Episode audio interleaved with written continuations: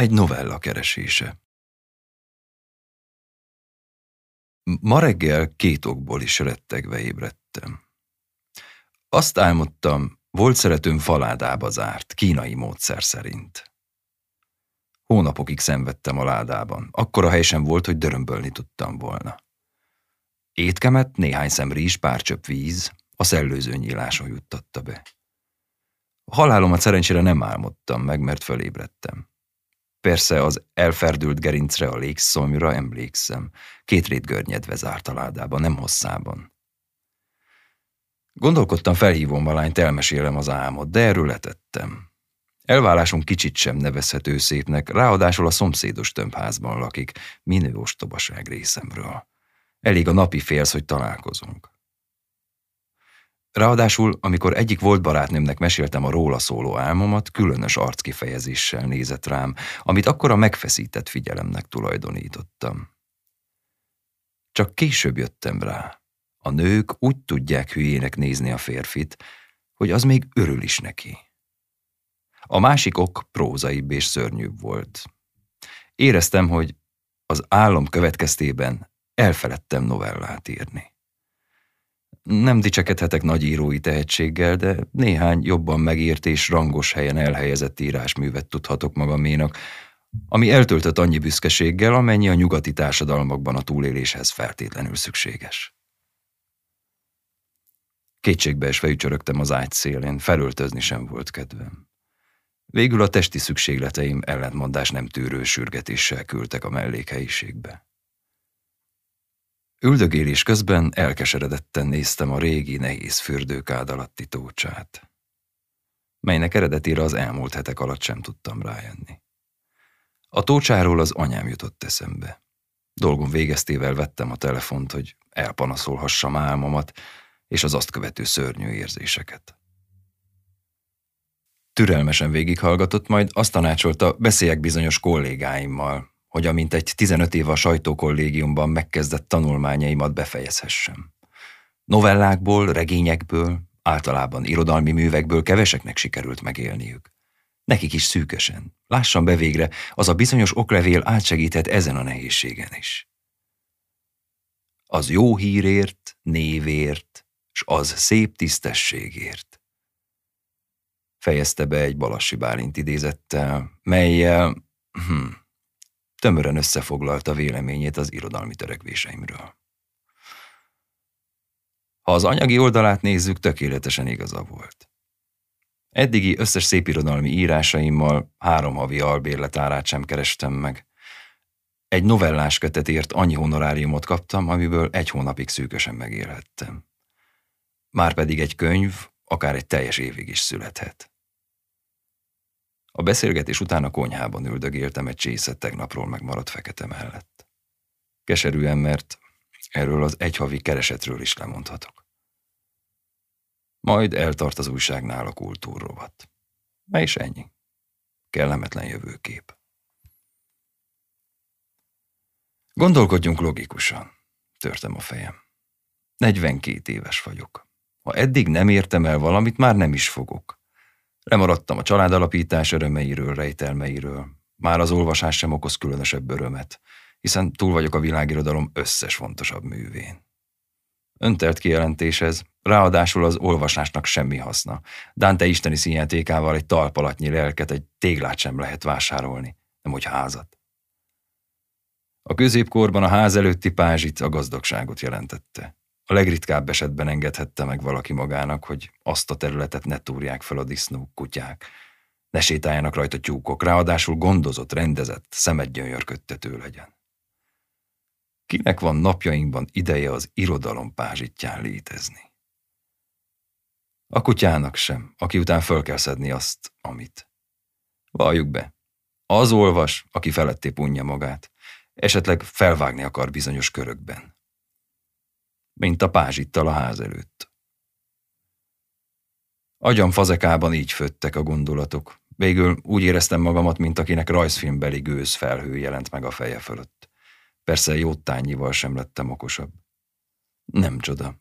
Általában az ember többet gondolkodik az írásért, mint amennyit gondolkodik írás közben. Kusza gondolat? Hát persze. Minden írás csupa kuszaság, amíg pázsitos rendet nem teszünk. Vágunk benne. Csöngött a telefon. Óriási örömmel kaptam utána. Szociális életem kevés sikernek örül. Általában itthon ücsörgök, lemezeket hallgatok, tévét bámulok, olvasok. Egy-egy hívás már-már kuriózumnak számít az életemben. Ha csak nem a szerkesztőségből hívnak, mert ilyen vagy olyan hibát találtak az anyagomban. Gyűlölöm a hibákat.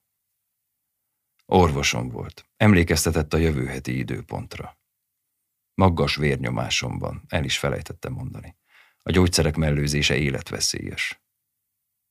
Kissé furcsa a hangod, jegyezte meg, mire azt válaszoltam, most keltem fel, nem vagyok teljesen ezen a világon. Tudtam, habozás nélkül fölír néhány antidepresszánst, amelyek csinos függőséget váltanak ki. A múltban volt részem benne, mert pánikbeteg is voltam. Ezt sem mondtam. Még ez hiányozna most, amikor éppen örökre elfeledtem novellát írni. Beszélgetésünk után tovább ültem az asztalnál. Pillantásom a pocakomról esett, az utóbbi hónapokban mintegy 10 kg fölösleget szedtem magamra. Szégyen ide vagy oda elhíztam. Próbálkoztam gyaloglással, futással, teljesen feleslegesen. Végül feladtam. Beleestem egy nagy, doboz kakaós fagyi bűnös élvezetébe. Kopogtak. Sietve kaptam magamra egy inget, nyitottam az ajtót. Belefehérettem.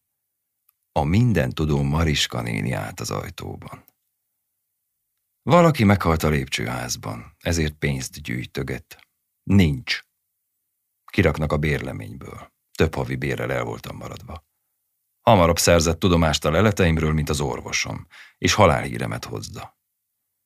Mariska néni táltosi képességeit senki nem vonhatta kétségbe, a környék fekete macskái is hozzájárnak tanácsért. Pedig köztudott, hogy ők félig a túlvilághoz tartoznak. Tegyen egy szívességet, mondta édeskés mosolyjal. Meg sem vártam, hogy befejezze, igent mondtam. Baszorkányokkal jót vagy semmit. El kell utaznom néhány hétre, folytatta. Hosszas előadás következett unokahúgáról, aki halálosan beteg, kizárólag az ő jelenléte tartatja életben. Végül eljutottunk oda, hogy délután egy kivételesen ritka, fehér neműs ládát hoz a futár, melyet nem tud átvenni, ezért bátorkodott az én lakcímemet megadni. Természetesen, bólogattam udvariasan. Mariska néni még fölemlítette az összes létező tömbházi plegykát, végül búcsot vettünk egymástól. Gondolkodtam, mérjek-e vérnyomást. Aztán úgy döntöttem orvosomnak, nekem, a készüléknek is jobb, ha nem. Ültem volna vissza keseregni, amikor ismét kopogtattak. Egy rezes banda állt az ajtóban. Betöltötték a fél lépcsőházat. Vezetőjük egyenruhában, kezében karmesteri pálcával idegesen tudakolta, itt lakik-e, ez meg az a család. Ha nem, hol? Feltétlenül mondjam el, késésben vannak, a főúton robbant le az autójuk, a nagy melegben alig tudtak idevánszorogni. Kínosan vigyorogtam. Egyrészt röhöghetnéken volt, Másrészt örültem, hogy nem csupán én vagyok szerencsétlen, harmadrészt nem mindennapos látvány, ahogy egy rezes banda szorong a lépcsőházban. Negyedrészt ki az a hülye, aki rezes bandát rendel a lagziára? Ötödrészt tudtam a keresett cím, jó tíz utcányira van. Amikor ezt elmondtam, a nagy dobos szitkozódva dobta le az emeletről a hangszerét. A karmester megvakarta az állát, kérdezte, hálából milyen dalt játszhatnak el.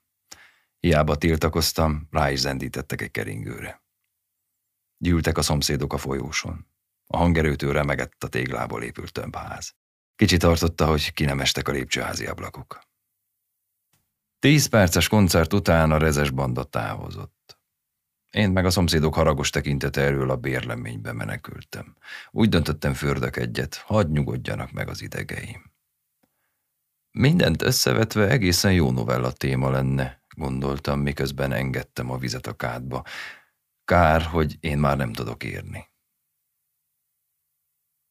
A konyhába mentem, hogy a maradék feketémet felmelegítsem. Üldögéltem a széken az irodalom hasznán, és ártalmain gondolkodtam. Egyszerre szörnyű robajt hallottam a fürdőszoba felől. Rohantam.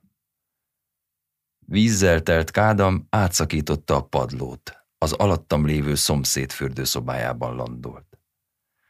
Szerencsémre a szomszéd a nyarakat falun töltötte, ahol a kertjét gondozta, így emberéletben nem esett kár. Álltam az üreg fölött, és tudtam. Utolért valami gonosz átok. A két fürdőszoba és a padló javítási költségeit lehetetlen kifizetnem. Legszívesebben egy egérjükbe bújtam volna. Ismét csöngettek.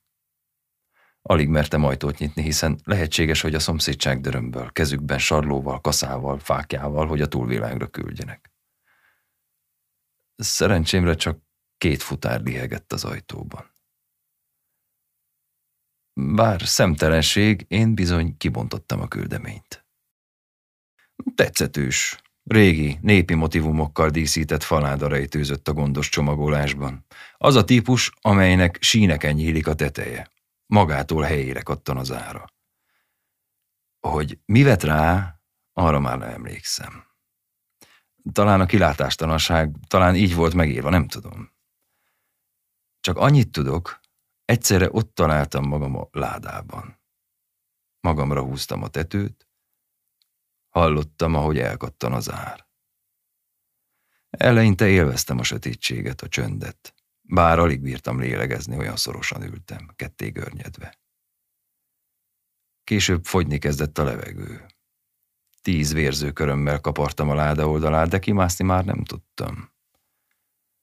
Még emlékszem, utolsó gondolatom ez volt. Te hülye, miért nem próbáltad meg, hogy tudsz-e novellát írni? Miért nem vettél papírt, ceruzát, billentyűzetet? Miért nem próbáltál megfogalmazni néhány mondatot? Most, hogy visszagondolok, talán azért, mert könnyebb bizonyos dolgokat keresni, mint megtalálni.